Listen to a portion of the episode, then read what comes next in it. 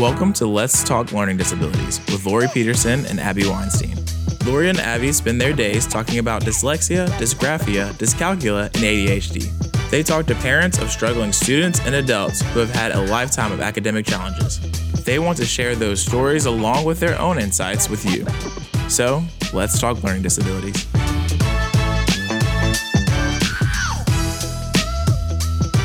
Hey, everybody, this is Lori. And this is Abby. Welcome to episode number 59 of Let's Talk Learning Disabilities. Hope you guys are doing well and your new year is off to a great start. Um, today, we are super excited because we are going to talk about something that, I mean, we get asked about probably every day. Every day. Every day. Mm-hmm. And we have probably, I don't know, a lot of episodes on ADHD and all about executive function and symptoms. But today we're going to talk about treatment and the most common treatment, which is medication. Mm-hmm. So today we are so lucky to have a psychiatrist with us today. Her name is Bianca Bush. She is a psychiatrist here in Texas, but is also licensed across a few other states. So Bianca, thanks for being here with us today. Glad to be here. So tell us what state you're licensed in. So I'm licensed in Texas, Illinois, Massachusetts, and New York. Awesome. Is there a re- is there a method to which ones you chose? You know, I uh, trained in Illinois and Chicago, trained in Massachusetts. New York just is a place where people are used to psychiatry, therapy, and medications. And then, of course, I'm living here in Texas. So, yeah, oh, those are the reasons. Yeah. Okay, good. So you have a little history in each of those. Uh-huh. So we're going to just jump right in because we have a whole bunch to talk about and we're going to see if we can squeeze all this into one episode. So I think the first thing, well, first tell us a little bit about you and how you landed as in psychiatry and kind of what led you to this place. Sure. So I've always loved working with children and families. Um, I had seven years before medical school and I worked with children and families for, during that time in public health and, and public policy. And so I knew I would do either pediatrics, but then I found psychiatry and I was like, wow, I get to listen to people's stories, hear about things things. I get to take a lot of time to do it, and I fell in love. So that's how I ended up choosing psychiatry, and then to continue working with families, I chose child and adolescent psychiatry. And most recently, you've kind of become a little bit more specialized, right? Mm. Yeah. So most recently, I've decided to tailor my practice to college students, which is a really fun age. Um, you know, emerging adults coming out of adolescence, and so it's helpful because I do have the licenses across states. Um, I can see college students when they're at home and also at school. In addition to that, um, training as a child and adolescent psychiatrist, we spend time with parents in ways that adult psychiatrists don't. Um, so I'm very comfortable, you know, making sure I keep uh, my patients, my college students' information confidential, while also sort of reassuring parents and involving them in appropriate ways things ways that I feel are developmentally appropriate for emerging adults. That's awesome. That's awesome. Okay, so jumping right in, if we can just kind of start with a, a an easy explanation, if there is one, on what what exactly does ADHD medication do for somebody who has ADHD? So, you know, technically, the the physiology. Um, stimulant medications are the most common medications for ADHD, and they work to increase dopamine and norepinephrine. So that's the scientific blah blah blah. But basically, what they really do is they increase the attention span, they decrease hyperactivity, and they really help people sort of organize their minds, executive function, right? And this is something I'm sure you guys talk about all the time in your pet podcast.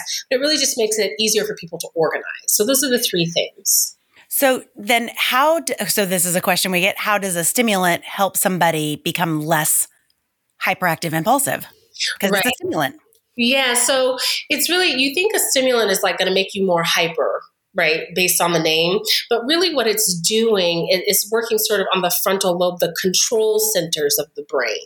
And so it kind of puts a brake on the impulsivity, right? So you have, you know, if you have a child that has a hyperactive type of ADHD, they may be running all over the place, doing things that are impulsive, like why, why would you think that was a good idea? And so these medicines really work on that front part of the brain that um, sort of helps you organize and um, I see it works on inhibition. So it will help you put the brakes on things um, instead of just doing something rashly and not thinking about it. Okay, that makes sense. So it kind of helps you put your brakes on or maybe think before acting or think before mm-hmm. speaking. Mm-hmm. Mm-hmm. So those are stimulants. So what what about the non-stimulant ADHD medications? Mm-hmm. Um, what do those do in your brain and are they as effective as stimulant Mm-hmm. ADHD medications? Yeah, that's an interesting question. You know, the thing that's interesting about stimulant medications is that 70% of people who take stimulant medications will see an improvement in some area of their cognition or executive function, even if they don't have a diagnosis of ADHD, right? That's very interesting. That's the highest rate of all the medicines I prescribe. It's like one of the most effective. So when you ask about ask about whether or not it's effective, yes, very effective. Non-stimulant medications are things like um, alpha agonists like guanfacine and clonidine, which are technically blood pressure medications, but we've seen that they're very helpful in sort of reducing the hyperactivity. They, they mainly work for that. We have other sort of side effects that we can sometimes use to our advantage, like sedation and that kind of thing. You know, if we have kids have trouble getting to sleep at night. Other non stimulant medications are Wellbutrin, which is technically in the class of uh, antidepressant medication. Um, it also works on norepinephrine. Um, and it has a lot of effects, but it's actually pretty good. It's one of my go to non stimulant medications for the treatment of ADHD. And then the other um, two that are popular and commonly used are Strattera, and then a newer medication, Qelbree. And both of those um, work on the norepinephrine systems, and they also have some like antidepressant and um, anxiolytic or anti-anxiety effects. So those are also really good medications. Um, you asked sort of about the difference in how they work. That's sort of the some of the the neurotransmitters. Um, um, but yeah, so the Strattera and the Qelbree I always like to highlight that if you have someone who has like a concurrent depression or anxiety, maybe you try one of those medications and you're treating multiple things at one time. Okay, that's pretty interesting. Yeah, I didn't realize that, and I know I didn't know that about the blood pressure medication and the.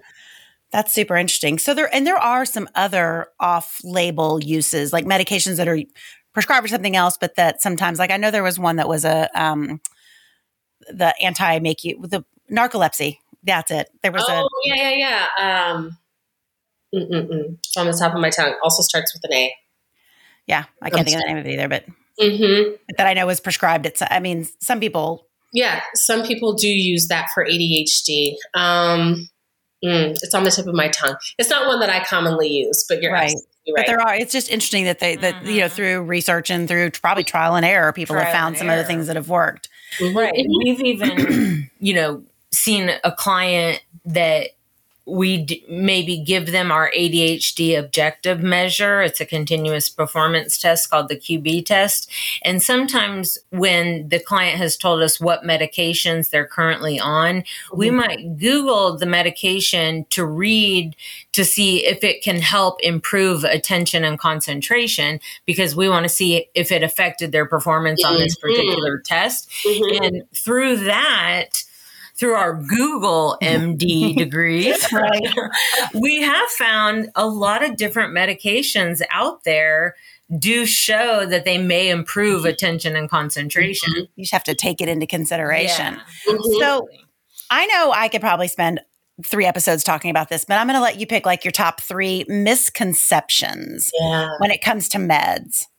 Like, what are the things that people come to you that uh, kind of like our BD reversals for dyslexia? That that's not just that's like our big myth buster. Yeah. What are some of your big myth busters with ADHD meds? Um, you know, I think this this one um, is a twofer. That the medicine's going to turn my child or me into a zombie. Oh, that's a good one. Or is going to make my personality change. And the zombie, I mean, that one I hear so often about any medication I prescribe. And, you know, there are a lot of things that they might see in popular culture, movies, media. And, you know, there are medications that I prescribe that can make people sort of have um, blunt, blunted cognition, and that's going to be more of like an antipsychotic. So I try to be reassuring um, with families that that is not likely to happen. That is not likely to change personality the essence of someone's personality. Now, if we're treating the ADHD because your child is hyper and really moving around a lot, that is going to be a change. And so sometimes parents don't want that change. um, they really like their child that way. And so we say, okay, maybe we do something that helps them during the daytime at school that's going to wear off by the time they get home right? Um, so anyway being a zombie um, personality change uh, that they're addictive um, which can be true but is not always true. And so it's very interesting um, you know, for people who have a history of addiction, um, sometimes people will go straight to something like Strattera. That's like a go to, right? Because it's a non controlled substance. But in the literature, what we have found is that we, if we forego treating ADHD in persons who have addiction, things like that, we're really doing them a disservice and actually putting them at higher risk for continuing their addiction, right? Because we know addiction is about disinhibition, right? And so if mm-hmm. we're going to uh, treat that, right, put the brakes on their rash or impulsive behavior with the stimulant medication, we may prevent them from using substances. You guys already know this kind of stuff. But so that's something. We hear this a lot. Yeah, no, this is the conversation we have. I love that you're saying this. Mm-hmm. Yeah. So, you know, I talk to them about that, but I also am considerate, right? So I think about, okay, is there a family history of substance use or misuse? If it's a later teen and they're already misusing substances, I may pause and say, let's try a non stimulant medication. I, uh, we have to think about diversion as well. Is someone else in the family uh, potentially using the medication? So it's relevant, but it's not like you're going to take this medication and you're boom, you're addicted, right?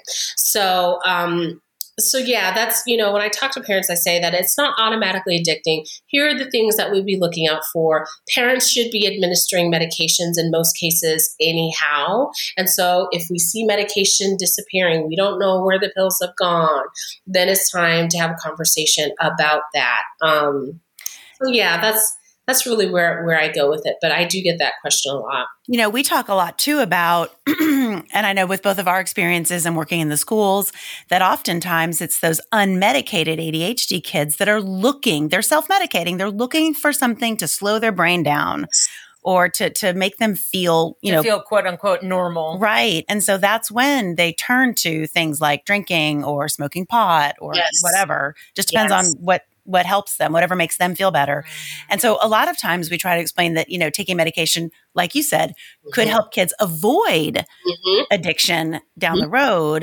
Mm-hmm. Um, at least now you know what they're taking, you have control over it, you should be the one controlling it. Mm-hmm. Um, but if not, they they may feel so uncomfortable in them in their body that they seek out something anything right. we had a student come in it's been several years now and he was he was in college um, he was taking Benadryl, like like taking like six a day Whoa. because it slowed his brain. Now it would put me to sleep. Me like to sleep. you would never get me out of bed, but it slowed his brain down. Oh. And I'm like, well, okay, well, how's that good? Um, wow. You know? Oh, not good. Wow. Wow. Oh, that's so interesting. interesting. It is interesting. Yeah. Or caffeine. Caffeine's the other one. I feel like right. Yeah, that is something um, that a lot of people use or, or kids will use.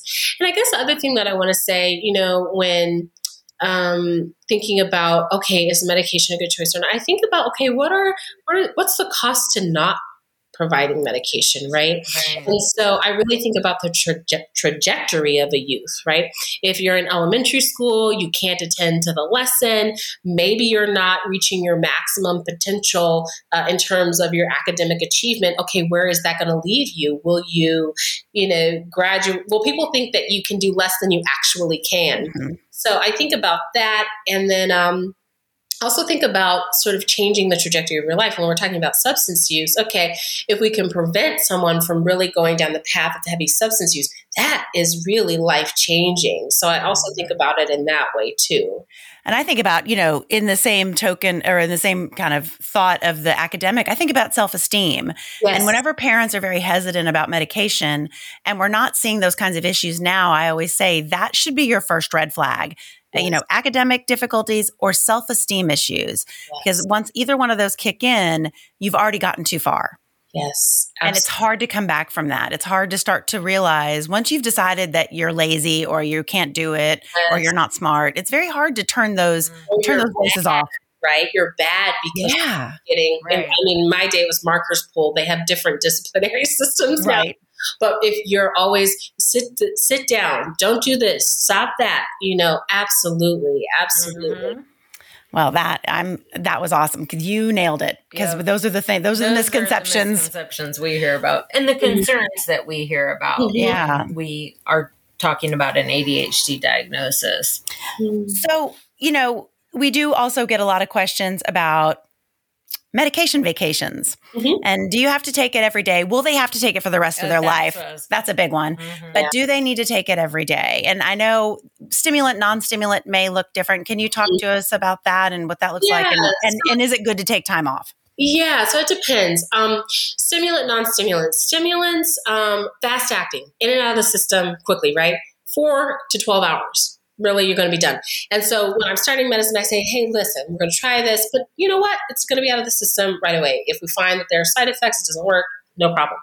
So the um, non-stimulants, they it takes a longer time for them to start working. You're going to be looking at anywhere from four to six weeks for most of them to really start working. I know it's a long time. Whereas the stimulants, you're going to notice tomorrow. You start taking it today, you're going to notice tomorrow, right? Um, so, in terms of holiday, yeah, it's pretty easy to take a holiday from the stimulants if uh, your ADHD symptoms are not impacting your everyday behavior. So, let's say that most of the problem is happening at school trying to get out of the door in the morning to get to school, that kind of stuff, then I say, okay, weekends, it's fine. Non school, it's fine to not take the medicine. But let's say that things are really bad throughout the whole week, like even the weekends are really hard, like uh, just sort of doing normal family stuff. And I say, you know, let's maybe continue to take it for most of the time. Maybe we can take a break during winter break or the summer and that kind of thing, right? Mhm. Is there really a benefit though to taking a break? Like, is there is there anything as far as the way the medication works? I mean, because it's just in and out of your system. So Yeah, not not. There's not really uh, necessarily a benefit. Um, it doesn't change its effectiveness. No, it doesn't change its effectiveness, and it's also not like there is this long term uh, terrible consequence for taking the medication every day either, right? There had, you know, there is some evidence in the literature about um, growth stunting and things like that, and that I think that was really more prevalent some time ago, and I think now we have a better handle on okay, how do we change diet or changing medications or changing administration so that we're not impacting appetite and therefore wait. Um, but I think you know that was the thinking for a while. It's like okay, if this is going to be this child is going to be on this medication for a long time, their growth is going to be stunted. But that is that's not the case. So yeah. Know. So when parents ask you, "Is this something that my child's going to have to take forever?" What do you? How do you respond? I would say no. I never prescribe a medicine to someone saying that they're going to have to take it for a lifetime, with the exception of a few things. If people have psychotic disorders, if people have bipolar disorders, then we do have to think about long term treatment. Um, but for depression, anxiety, ADHD, no, we're always evaluating. I say every six to 12 months or evaluating does your child still need this medication? Can we use a lower dose? And even before that, um, well, yeah, so I would say that. I never say that the medication is for a lifetime. We're always evaluating. And, you know, there's the saying that people will like grow out of their ADHD. You guys know about this. I find that it's probably people develop skills Mhm. to um, deal with their ADHD as the, years go on. However, we can often see um, a reemergence of issues as academic demands get higher in um, college, graduate school, that kind of thing. But I say that, you know, often as time goes on, people um, have developed the skills and they may not need the medication at all or as much, but we're always evaluating. Mhm. Yeah, I think the developing skills is a big one. D- Yeah, I would say that. I oftentimes tell parents that when they ask, Will my child have to take ADHD medication forever? Is that with maturity and learning coping strategies and mm-hmm. compensatory techniques, they may not need the medication at a later date. Mm-hmm. And also, I think it depends also on your life circumstances and your mm-hmm. environment. So there might be times where you're doing great with managing your ADHD without medication, and then maybe you go back to college later in life or you go to graduate school. you need it again. Or you have a new job and there's a lot of distractions mm-hmm. in your workplace and you have a lot of demands put on you and you have to multitask and you know, you have hard deadlines. So depending on the stage, the phase of your life, the environmental demands, I think it can ebb and flow. I think you, you you're going to have ADHD forever, but you may not need ADHD medication forever. Yes. Is there is there any research that you're aware of that shows that taking medication over time sort of trains your brain to to um, produce the the chemicals that you need, the dopamine and the is there any evidence that your brain starts to learn how to do that on its own? That's a good question. I, I don't know the answer to that. Um, what, what I do know is that in the same way that we will prescribe antidepressants for someone with depression to, to treat their condition so that they can access the skills, right? So that they can mm-hmm. start to learn them. So I don't know that it necessarily changes the chemistry of the brain and that there's more dopamine available or anything, but it does, I feel like it does allow someone to be more able to access the skills, to learn the skills. And so I think of it the same way with ADHD we talk about that with because we always recommend coaching mm-hmm. alongside because you've you know the medication is not going to keep you from procrastinating no. right but it's going to allow you to be able to focus and and develop skills so yes. that that's no longer as big of an issue so yeah. it kind of goes hand in hand oh my gosh i'm thinking of like 700 more questions but i'm going to try to stay on on track here yeah. So, what's the youngest age that you would prescribe or that's typically recommended to prescribe for kids? Because we get that question a lot. You know, there, there's FDA approval for some medications as young as three. And that would be like really shocking. yeah. And so, you know, that's really reserved for very severe cases. Um, I, with all medications I've prescribed for children and adolescents, I recommend a course of therapy before we think about medications. That's the gold standard. You know, six to eight weeks of quality therapy for whatever the condition is, evidence based therapy for whatever the like, like give me an example of a therapy you're thinking of, like so, a play therapy or. Um, well, mm, for for ADHD, it would be more sort of executive function, coaching kinds of therapy, you know, working with an ADHD coach. Yeah. And if it's a young child, like three to five, you're really going to be working with the parents, right? Like, mm-hmm. how do I help my child organize uh, to get out for school in the morning, you know? So that we do some of that kind of work first before we start the medication. But really, if we're doing that and it's not improving, a whole lot or maybe just a little bit, then I think it's um, can be a good idea to start medications. And so, you know, prescribing that young, uh, not super popular. Not everyone is comfortable doing it. Not even all child and adolescent psychiatrists are comfortable doing it. Um, but I, I, certainly would be if again we've done the therapies it's really not helping you just really start really small you're very careful you're looking at reactions uh, you know, you might even prescribe something that's in a liquid form so you can really get the dose very low in ways that you can't always do with a pill form of medication. Mm-hmm. um, that makes sense. so so yeah you can go pretty young. I think i really more in practice practice have seen like five and six and maybe not as much the three and four. Um, mm-hmm. that would be a really rare case i would say. My son started taking it when he was six, and it was an absolute game changer for everybody teacher, okay. parents, yes. himself. So everyone involved. Everyone involved. And it was it was an absolute game changer. And I he's about to graduate from high school and I don't even yeah. know where he would be today had we not. Yes. It was a tough decision to yeah, and, and that's what we hear a lot, especially when they're young, to start them on that kind of medication. But mm-hmm. I mean, the changes are Mm-hmm. yeah i mean i don't even know how to describe them yeah I've seen, I've seen, it change so many children's lives for the better mm-hmm. like they mm-hmm. I mean a 180 mm-hmm. but there are a lot of parents that are concerned about medication and starting it early at a young age. I mean, I do hear a lot of parents say, "Oh, well, I'm, they're too young. I'm not going to even consider mm-hmm. medication now." which is fine. I respect mm-hmm. that. And I always say, please, you know, still mm-hmm. look into working with an ADHD coach or a therapist. You know, we got to work on behavior modification and learning strategies and coping and trying some natural alternatives maybe if you, are not ready to think about medication but know that it's an option yeah and that it's a worthy conversation to at least have mm-hmm. with your physician We've had we've had a couple clients come through that have said we have tried every medication out there and either we have side effects or we don't notice a difference.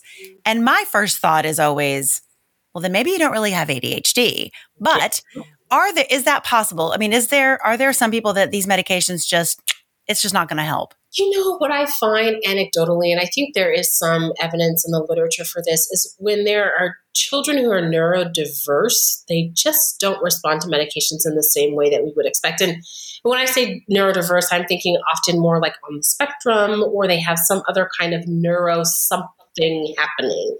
Right. And so, you know, they may have um, paradoxical effects to medication, things that are supposed to calm may cause the child to be hyper. So I always take that into consideration when I see that. I'm like, okay, well, what's going on? It, like you said, is there something? Is there a diagnosis that I don't know about? I'm not thinking about. Um, right. And then I also really try to take a really careful history and see, okay, what was the dose of the medicine tried? For how long was it tried?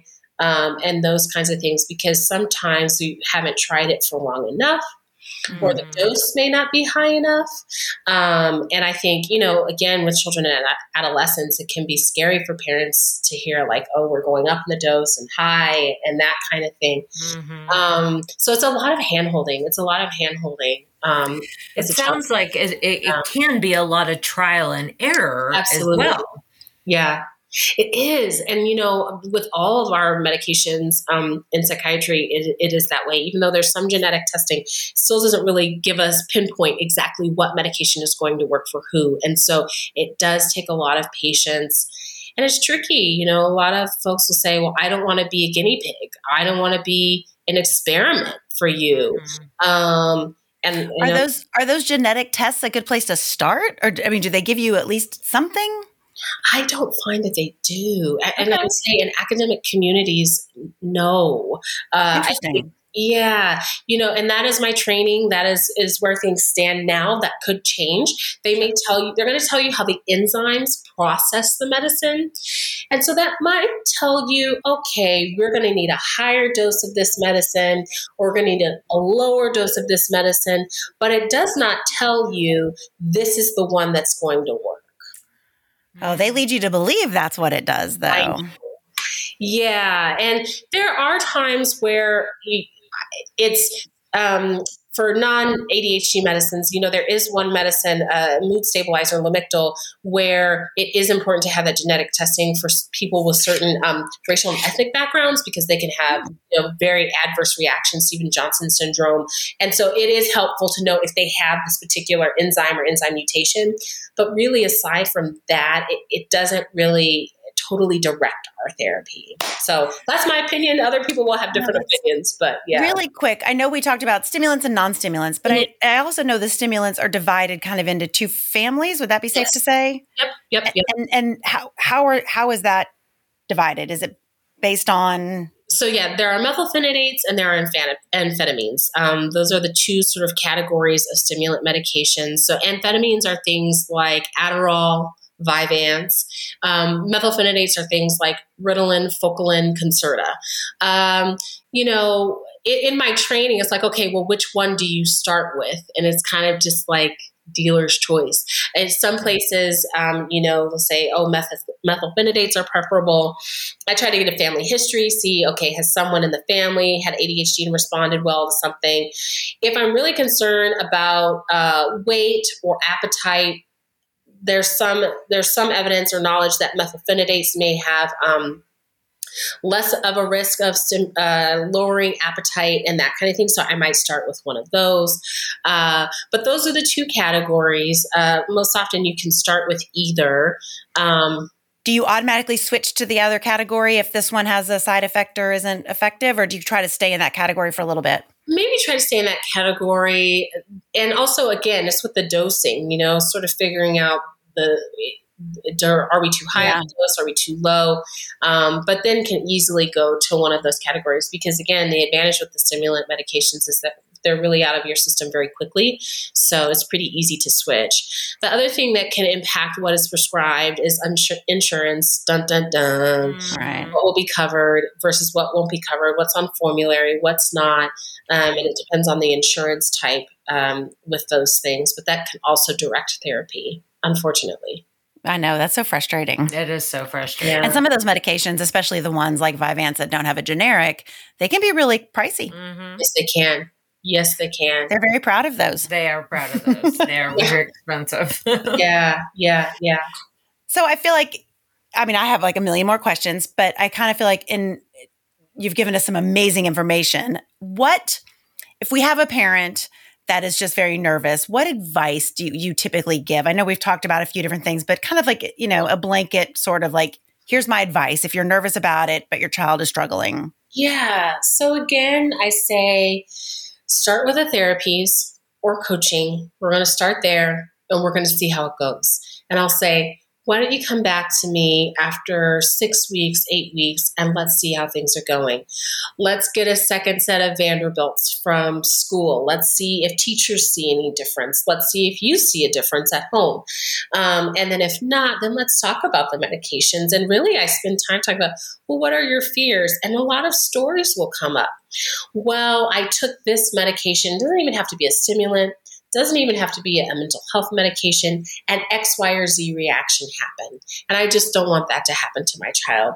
So it's a lot of like listening and being curious about this or that um, and finding like where is the space to wiggle in. So listening, being patient, asking about, well, what is your fear? What do you think will happen? Mm-hmm. Um, what happens if that does happen? What are we going to do? So I'll talk about that. Um, and then again, as we've talked about, sort of talking about, well, what are the costs of not treating? And I really do talk about that self esteem. I talk about the potential for academic achievement. I talk about sort of where does this leave someone? You know, do you want to have them be in college when they're diagnosed or graduate school? You know, if they even make it there, maybe they could have had a different path.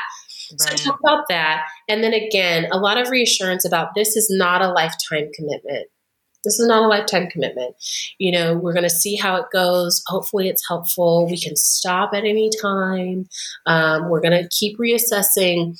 Um, so it's just really being present with them, being able to answer questions. Um, of, like I said, sort of before, providing them with the American Academy of Child and Adolescents, um, Child and Adolescent Psychiatrist has a great guide, a couple of great guides on medications, one on stimulants um, and ADHD that I'll often give to parents and have them read through and that kind of thing. So, so that often will will help move them in that direction, and then sometimes they don't.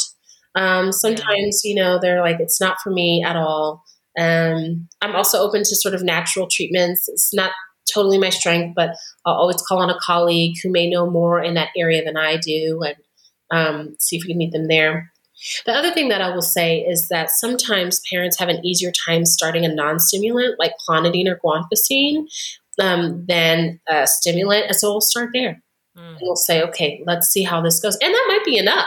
And I'm yeah, great. If that's enough, that's great. I was like, okay, we've been using this for, you know, four, six weeks and some things are better, but I wonder if we could add just a little bit of a stimulant, you know, and so so often that can be a way um, uh, that parents feel more comfortable. It's like, okay, it's not a stimulant. Oh, this is just a blood pressure medication you know they they see the side effects as being less harmful um, than the stimulants and that can be a way to go you know, and that's one thing I did want to ask you because we have, you know, Abby and I obviously are huge fans of medication. We've seen the success in our own life, you know, in our clients' lives, but there are side effects. And I know not for me, but for a lot of people, appetite suppression is one of them.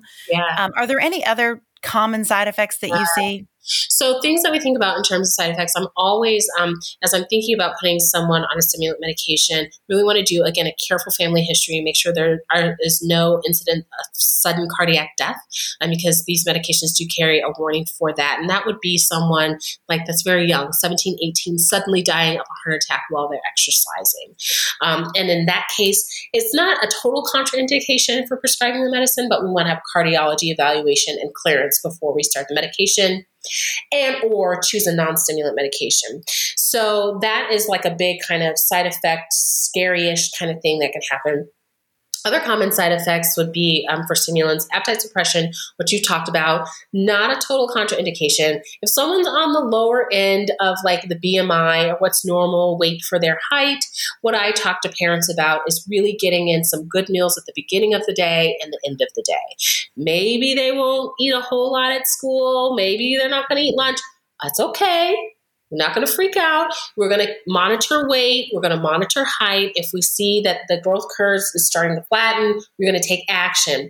But you know what? You're going to get some fattier stuff in the morning. Throw some butter on those pancakes or waffles, you know, and maybe try to get some healthier fats in the evening, you know, um, avocados, nuts, nut butters, those kinds of things for afternoon snack or for dinner.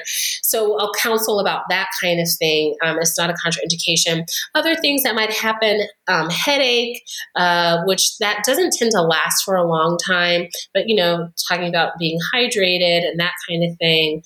Um, what about sleep? Sleep. That's what I was going to ask. I think a lot of parents. So, are afraid that if it's a stimulant, it's going to keep their child awake and yeah. they won't go to sleep. But you know what's so interesting? I went to this great talk when I was in fellowship, and I can't remember the um, physician's name, but she talked about the correlation of sleep difficulty in um, children with ADHD, and there's a strong correlation. And so the stimulants are not a contraindication if someone is having um, poor sleep. In fact, having that stimulant can sometimes help kids and adolescents organize themselves at bedtime to get to bed, right? So it's not a contraindication. Obviously, we're not taking the stimulant at a 10 a.m., 12 noon, 1 p.m., right? We can't take it late in the day because it's going to last a lot longer. Um, but there are a lot of things that we can do. So either, you know, we make sure we take it early in the morning. We go to something that's shorter acting that maybe is not 12 hours, maybe it's just 10 or 8 hours. I mean, there are tons of stimulants and tons of formulations. Um, but that it can be a side effect. But um, again, I find it's only if people are taking it very late in the day or the formulation is just too long for, for them and we can make adjustments for that so yeah those are like some of the biggest ones i think yeah that's awesome it's not a lot no it's yeah. really not those are very manageable yeah. yeah. So if if a parent has a question about medication or is interested in working with you, Bianca, what's the best way for them to find you?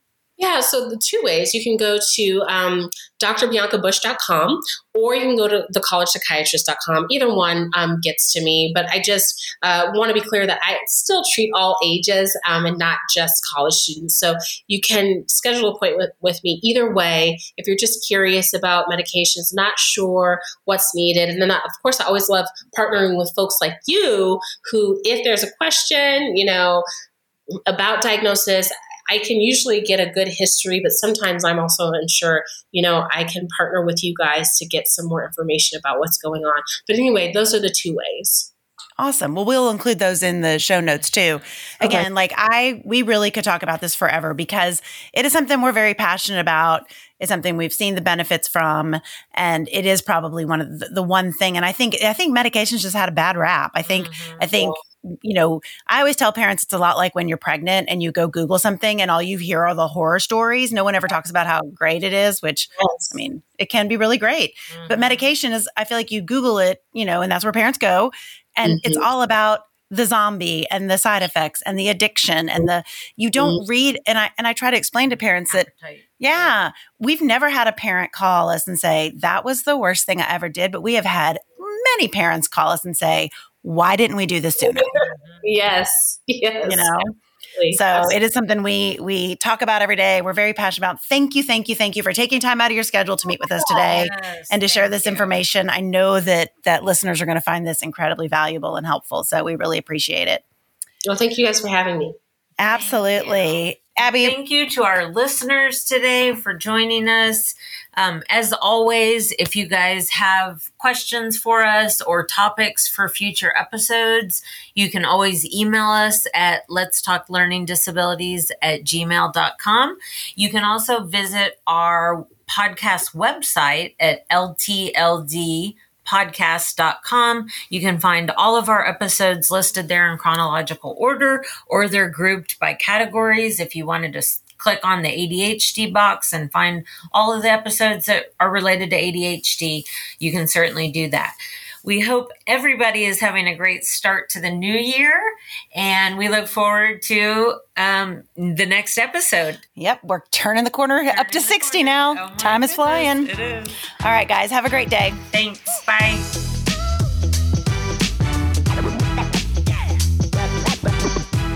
Thank you so much for joining us today. In our show notes, you can find information about today's talk, as well as links to resources and other episodes. If you have questions about today's talk, have ideas for future episodes, or just want to stay connected, you can contact us through Diagnostic Learning Services on Facebook, Twitter, LinkedIn, and Instagram.